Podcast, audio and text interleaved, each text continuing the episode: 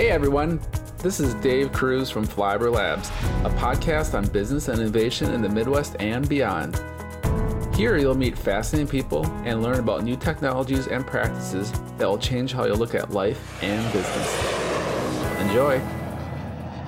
Hey everyone, welcome to another episode of Flyover Labs, and today we are lucky enough to have Louise Poubel with us. And Louise is a software engineer at the Open Source Robotics Foundation and she has quite a fascinating background too. So she, she's currently working on different projects at OSR, including a project called Gazebo, which is a robot simulation platform. So I invited Louise on the show to hear more about her background and also hear what she's up to at OSR and what they're doing by providing these provi- powerful robotic tools to anyone in the world. This could really change how robotics are developed, tested, and deployed throughout the world. So, Louise, uh, thanks for coming on the show today. Hmm, thank you for having me.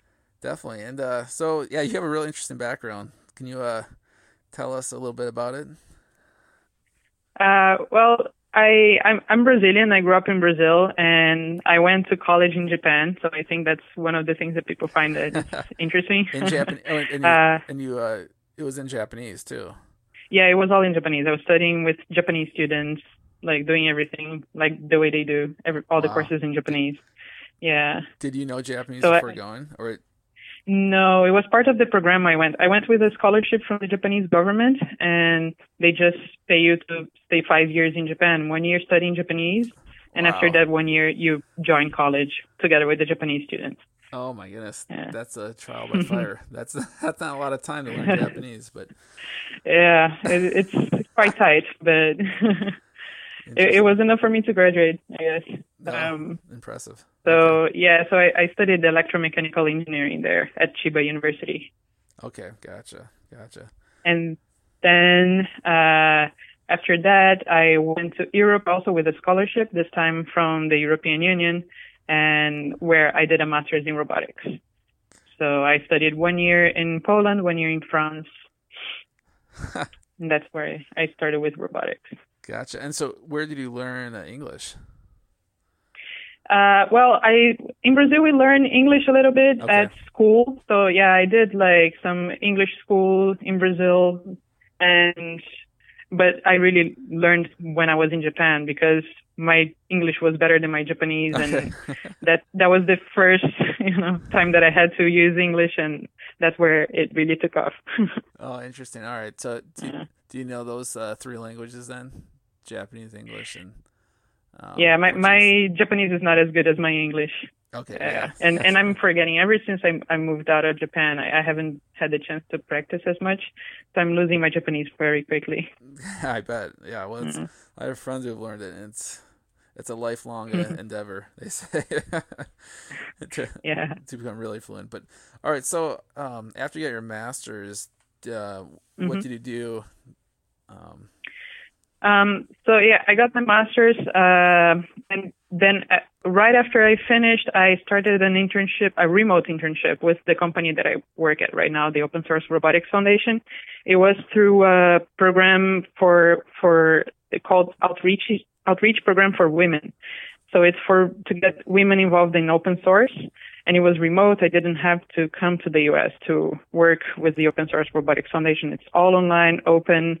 Um, and it was a great experience. For three months, I was working remotely and making contributions to the project. And after that, I just kept working on them, kept kept working on them until eventually I was hired to come wow. here to California. Yeah. Okay, great. And so, can you tell us a little bit about uh, OSR? OSRF. Yeah, uh, we have two main projects here. Uh, one is the r- robot operating system, and the other one is uh, the gazebo simulator that you mentioned. So they, they both play well together. So the robot operating system is not really an operating system. It's more like a framework uh, built on top of other operating systems for uh, people to more easily connect all the bits and pieces of a robot together. So you make your all your drivers for your cameras, for your motors, everything to kind of speak the same language and use the same tools, and that makes the whole development much faster. So that's the the that's ROS, the robot operating system. And Gazebo is the simulator that plays very well with ROS um, and it allows you to have your robots in the in a virtual world and simulates uh, many aspects of the robot from the sensors, like the, what kind of camera image would it produce, what kind of uh, IMU data you would get from the collisions that it would have with other robots and other things in the environment. Uh, so you can simulate all this without having the, to strain your physical robot, or even if you don't have a physical robot, you can make a robot that doesn't exist in a virtual world. Huh. So these are the two projects here. Yeah. And so with a gazebo, how do you uh, simulate like a, a, new environment? I mean, are there different environments kind of programmed in there? let's say you wanted to have one be a, a, and maybe I don't know if you can do this or not, but like a kind of more simulating a, a warehouse, or is it is it more general than that? That oh, like you can. It's general enough that you can simulate any kind of environment that you want. Okay. It depends on how much effort you want to put into okay. it. It depends on what other people have done before and shared. So like warehouse, if you want a warehouse, you can see if someone has shared a 3D model, just a usual like CAD model. Usually you can import any kind of model into the simulation and you can start from that. Uh, you can use existing robots that have been shared. Uh, so yeah, and you, and you can really simulate any robot from a humanoid to a quadcopter to hmm uh, a, an industrial arm. So it's general enough that it covers all these cases. Interesting. And and so what what do you do specifically at OSR? I work mostly on Gazebo rather than ROS, um, and I work mostly on. Well, we, we all like we're a small team, so everybody does a little bit of everything. But I do uh, mostly user interface, so the graphical user interface, um, where uh, our things going to go how are people going to interact with the simulation. Uh, we're continuously adding more tools for, for people to be able to do more and more different things with the with the simulator. Gotcha. Okay, and and before um, getting involved with OSR, you know, how, how did you get uh, interested in robotics and engineering? Right. Well, I I, I always kind of liked the way things move. Like I, I'm fascinated by geometry. I just really like, you know, seeing how things are going to move, where they start, when they're going to stop. And for me, robotics is basically just geometry applied. You know, you have all these links connected by joints and they move in a certain way based on their geometry. So this, this for me is fascinating. It's just like having this real world or in, you know, if you're using Gazebo, just this virtual things that move movement is really cool. So that's what drew me into into robotics. Huh, that's a really interesting answer. Yeah. I like it. Like movement. Nice. Okay. And uh so in within Gazebo, can you so you can simulate a world like so in theory would it make training a robot much faster? I mean, could you do thousands of I guess if you need the processing power, but thousands of simulations whereas using these virtual worlds instead of using one or you know five physical robots you could simulate many robots in um, gazebo is something like that possible yes okay. uh, definitely yeah there's a lot of people using simulation to create uh, as you said uh, some situations are hard for you to simulate in the real environment. So if you want your robot to, like if you have a biped robot and you want it to climb uh, several types of stairs. You yeah. you don't want to build all those physical stairs for your robots to try in the real world. So you can just quickly put them together in simulation and try your algorithm and see if it works for all, you know a wide variety of stairs much quicker than you would do in real life. Um, you know the same goes with like conditions for drones. If it's going to be windy, if it's going to have obstacles in a certain configuration, you can you can have much more flexibility in the virtual environment. Interesting. Yeah, that makes sense, and and uh, and probably cheaper too, at least initially. yes, definitely. Depending on your robot, it it can be really expensive to just to get it running every single time you want to try something new. So. And, and how how do you know that the robot in the simulation and the the environment is identical to the robot you actually want to build? That's actually one of the, the tricky parts, right? You you have to use simulation consciously. You have to know that there is a limit to how much simulation is gonna be faithful to reality. It, it, it's a good uh, rule of thumb that if if your robot works in simulation, uh, well, if it doesn't work in simulation, then it's not going to work in real life. This is something that probably you can believe. But if it works in simulation, it doesn't translate well to reality every single time. It's just you can rule out a lot of the crazy cases, but the fine-tuned cases, it, it's really hard to to get that you know that the robot to be modeled exactly very very detailed perfectly in the simulation. So if you if you had uh, somebody who was trying to build a robot to go up steps, like you mentioned, and uh, mm-hmm. how, and this is kind of a um, tough question, but how, you know, they did lots of simulation within Gazebo. Um, how could they, yeah, could they get the robot to actually start training so that when they actually put it in the physical world, would the robot be pretty smart by the time they get to the, the physical world? Yeah, it depends on, on there's always corner cases that you're not able to predict or, or yeah, simulate, yeah. but yep. and like little you know little problems that might happen in the real life that are harder to simulate. But for example, for my master's research, I was doing human motion imitation in real time. So uh, a human would be moving in front of a Kinect sensor, the one that comes, the Microsoft Kinect sensor for the Xbox yeah. uh, video game. Yeah. So we were capturing human motion in real time with that sensor, and the robot, a tiny little humanoid robot, was copying that motion in real time. And I used a lot of simulation for that, and every time I, I, I could see that if the robot would be balanced in one foot in simulation and it wouldn't fall on the ground, it would would most probably not fall in the real life. Really? So, and I didn't want to, yeah, and it's troublesome to like be, you need to have someone else there to be protecting the robot in case it falls in real life. So I did a lot of my practicing in simulation before I brought the algorithm to, to the real robot. Interesting. That must be exciting the first time you try in the, with the, in the, the real robot and it actually stands or gets close to standing on one foot. yeah. um, so, um, you know, b- before OSR and um, who, you know, what type of tools were were people using at universities to do something similar?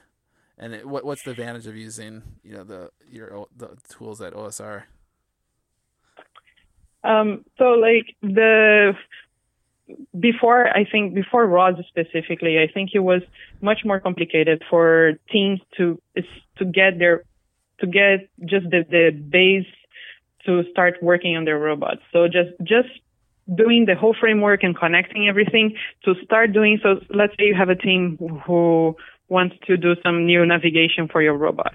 You don't care about the drivers for the motors. You don't care about, you know, the specifics of the camera that you're using. You just want something that works so you can work, focus on your little detail. And you would, you as a, as a lab, as an institution would waste a lot of time just putting those pieces together when, until you finally got to the point where you could work on, on what you wanted to focus on. So ROS kind of gave you uh, that head start. You can leverage from what has been done by other people, what has been shared with the community to quickly put all the pieces together and then you start focusing on the specific things that you want to focus on. So this, this is something that really, I, I believe, uh, has sped up development in, especially in universities where you don't have big teams or sometimes you don't have money to buy expensive software and you can really leverage from these free open source tools. And the same for goes for Gazebo. You can have many students working on the same robot at the same time, even though the university only has one robot. They all have their own virtual copies of the robot. So I think it was very good for academia and increasingly it's being good for uh, industry as well. Like the, the CEO of Simbe Robotics, they, they make a, a robot that goes in warehouses checking their inventory. He said that they would have spent 22 years developing their robot if they didn't have ROS. Really? And instead they spent 18 months from nothing to robot. Wow. So it's it's really powerful. Yeah. Yeah, that's and it, and the beauty of it will only just get more and more powerful as more people use it and contribute back and Yeah. That's true. Yeah, one of the, the biggest assets is the community, is the fact that there is a lot of people using it, for Huh. sure. Interesting. Um, and and do you know why they? You probably weren't there at the very beginning, but why they decided to go the the nonprofit route? I mean, I love the I love the the mission and everything, but you know, the, it, this also seems like it could be a pretty interesting for profit company too.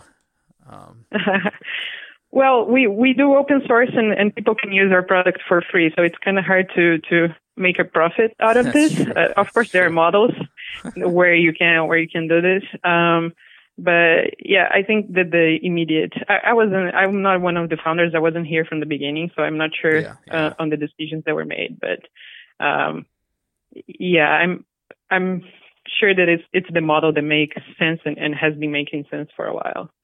No, that makes sense. Okay. And uh what's well, let's see. I'll start with a you know, do you have actually I guess you already gave a, a, a good uh, use case. That one was probably the best one of 22 years down to 18 months. Um Mhm. what about uh so that's for ROS. What about with a, a gazebo? Do you have any uh good use cases for that or yeah, a story where somebody uh used it and saved time or we're we're very happy. I'm very happy. I, I think that the biggest use case for Gazebo uh, so far has been the DARPA Robotics Challenge. oh, Uh, I don't know if you've heard about that. It, it was a big uh, robotics challenge uh, where humanoid robots had to compete in rescue tasks. Uh, so it, Yeah, they had yeah. to go in a course that for a human it would have taken like two minutes. It's just like driving a vehicle in a short time and then opening a door, turning a valve, or walking over some rough terrain. And for a human, that would be very easy. Uh, you know, if the human could get to, to that place. But of course, there are advantages to using robots, like with radiation. Like they, at that time, they were thinking a lot about the Fukushima power plant in Japan, that there were no robots to send in there. So that was the motivation for the challenge. And the first phase of the challenge was a virtual competition inside Gazebo oh no. Um, okay. yeah, yeah. So like teams from all around the world, anyone could uh, enter the competition, and they would everybody would be using this very same robot in the very same conditions in simulation, and uh, they would all. So the only thing they were competing was who had the best algorithms, right? It's not about who's building the best robot. It's about who can use the robot best. So the competition was all running in Gazebo. It was running the cloud, so the teams could control their their robots um, from far away, and uh, and the teams who won the the competition, they the virtual competition, they received a real robot, a physical robot, and to to compete in the physical competition later on, Oh, and they received funding and all. Yeah, so the first phase was in Gazebo, and out of the 23 teams that were in the finals, 14 teams had used Gazebo actively for their development. So, including like many of the, the best placed teams. how I'm curious, do you remember how fast the the, the humanoid uh finished the the track or the Oh, it was almost an hour. Yeah. Us humans are just so smart. No, um, it's pretty funny. But I mean, look- yeah. look, at the DARPA self-driving car competition, like just like ten years ago or twelve years, whenever that was, Mhm. and how bad they were now. So you know, maybe in ten years we'll have like humanoids Exactly, walking yeah. over the place. Um, Definitely the, the competition really made the robots be better. Like between the, the midterms and the finals of the competition, there was a big improvement in the robots. So hopefully they will only continue improving from now on. So with so how could they get that down to two minutes? I mean, in, just in the simulation, would more you know if they had all of Google's processing power, could they get that down? Do you think, or is it more to keep tweaking the algorithms? Is that more the issue, or is it more training? Uh, I, I think there's probably like a lot of uh, improvements to be done on on all sides, from the Okay. mechanic Okay. from the mechanics to the decision making. Uh, and in the competition, it wasn't fully autonomous. Like there were people who people who could control the robot, but there was some latencies in the communication. So if you relied purely on the humans giving instructions and no autonomy for the robot, you would waste a lot of time in this back and forth of the communication. Um, So yeah, in the case of this competition, building more, putting more autonomy on the robots would have gained them some time. And of course, there's a lot of uh, other things like battery life and things like this that would really Mm-hmm. help. Mhm. Yes, yes, gotcha. there's plenty of room to, for improvement. Makes sense. Okay. And uh, what's uh, you know, what's kind of the five year or shorter or longer vision for Gazebo? What else? For Gazebo, Yeah. Um, well, one of the yeah mid to long term uh, goals that we have right now as a team is to improve the usability of Gazebo. So we really want to make it more accessible for people of different backgrounds. Right now, Gazebo is a great tool if you're a computer scientist and you know your way around Linux and you can uh, you you can find your way and and for for this kind of user, it's great. But it, we're looking into other users who could profit from Gazebo. For example, mechanical engineers like myself, who might not be so Linux savvy, who might not know C++ so well. How can we make Gazebo easier for these people to also, uh, you know, take advantage of it? So we're really trying to build some tools to make it, uh, like make it easier for you to build robots. Right now, it's a lot text based. You have to write a lot of text to build your 3D model. Uh, we are currently working on a robot editor that is point and click, more like a CAD software. Wow. Uh, yeah, and like having a online database of models so people can share their existing models and more easily put together their world, like we were saying before. Uh, and also like some other technical things like making Gazebo run on Windows. You know, a lot of Mm. non-computer scientists, you know, most people use Windows and it would be nice to just have Gazebo ready to work on Windows properly. Interesting. Well, that's an exciting future. That'd be great if you opened it up to uh, to lots of different folks. Interesting. Okay. Um, and well, you kind of answered it. I was I was curious what the the tech stack was, what languages they're using, but you you kind of answered with Linux. Um, hmm but but I was curious if if somebody wanted to develop, let's say, a new environment within Gazebo to simulate the robot in, let's say, like a, a cherry orchard, just throwing it out there, and the, how hmm how would they go about doing that? Um, would it be all text? I guess it would be. Would it be all text based, or how would they make that happen? Well, right now we have a robot editor where you can do most things. You cannot do, you cannot edit all the little details of the robot yet or very easily, but that's something that we are working actively on. Um, but yeah, it would be mostly writing text, which is like kind of like XML or Yep. HTML. Okay. That's the way that you describe the world. And, but if you actually want to make things move and send commands to things in your world, then you need to know some C++. Gotcha. Uh, okay. yeah. So it's not too. and bad. of course, like knowing Linux. yeah, wouldn't hurt, or is essential. yeah, it, that would help. That'd help. All right, so yeah, actually building it out isn't too bad. You know, it sounds like it's a kind of a markup language, but uh, but then you Mhm. have to actually make it useful. It probably needs a little more technical knowledge. Some C++, yeah. Yeah, interesting. Okay. Um, yeah, and we're almost done here at the interview, unfortunately, but got a one or two more questions. I was curious. This is more of a fun question, but uh, if if you could build one type of robot right now to do something, what would it be? If you think about this, I don't know if you think about it, but I do. I, I think about it all Yeah, the time. okay. Yeah.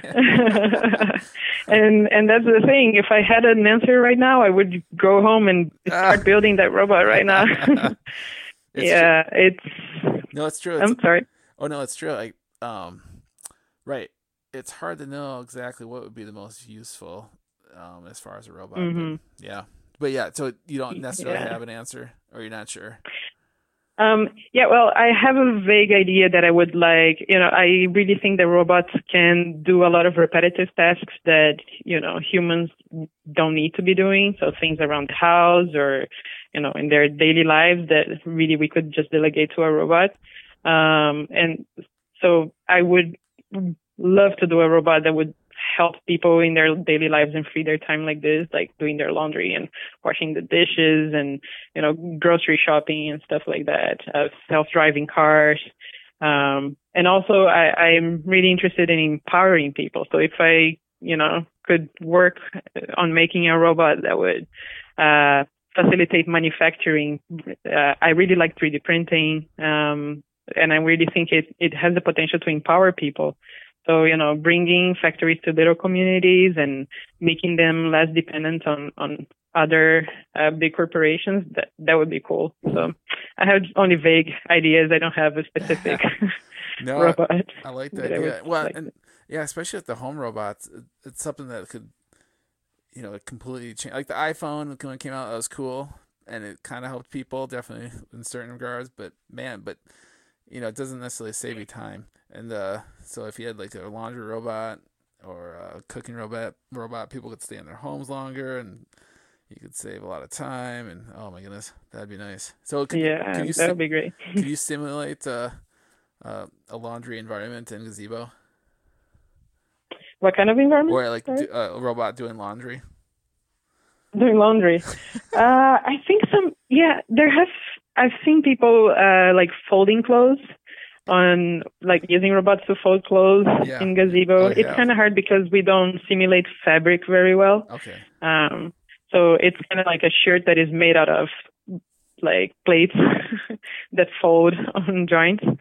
It's very rigid body uh, gazebo right now.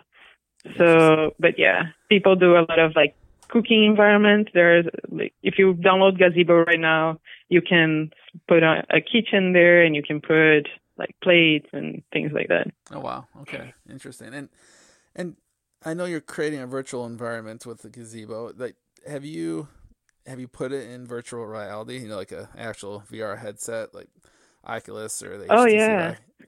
Have you done that? Yeah, we, we give some demos. Uh, we support right now the, the Oculus Rift. Okay. And, uh, but this like, you know, it's been a couple years that, that we have been supporting it. And when we do demos for, for, at conferences and things like this, people usually can like control the robot from the point of view of the robot in the simulation. Oh wow. Uh, yeah, we're also starting to support the open source VR, OSVR uh, set um, so yeah, you can you can be inside gazebo.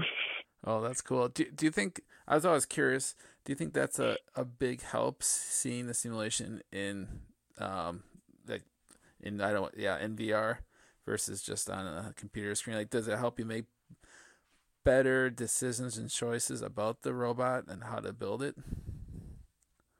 Um, I'm sure it, it might help. I well, it the the first person point of view can be also limiting, right? It's not the same as seeing things from very far away, zoomed out. Um, but the, like, uh, once this guy came asking me if, like, that he wanted to show his clients his robot in, in a factory and he wanted to use the VR for this, like to show how the robot, you know, for them to feel like how it would feel if they bought the robot and put it in his factory. Um, so there's a little bit of that. I guess. Yeah, yeah. For the VR and yeah. No, that makes sense. Okay. I'm I'm not so sure as much for development. Maybe there is. I mean, VR has so much potential, right? Yeah. Yeah. Exactly. Interesting. Yeah. Okay. Well, uh, unfortunately, I think that just about does it for this interview. But uh, yeah, it was really good to meet you, Louise, and to hear your sto- your story and uh, hear more about nice uh, what yeah. you're working on. It's really interesting and yeah, I mean the tools you're building now are definitely going to help uh, the rest of the world build tools for the f- future. So it must be pretty exciting going to work. Well, it, it I, besides all the meetings and stuff, the overall must be pretty exciting going to work each day. yeah, it's pretty fun. nice. Okay. Well, uh, yeah, thanks again, and thanks everyone for listening to another episode of Flyover Labs. I appreciate it as always, and we'll see you next time. Bye, everyone. Bye.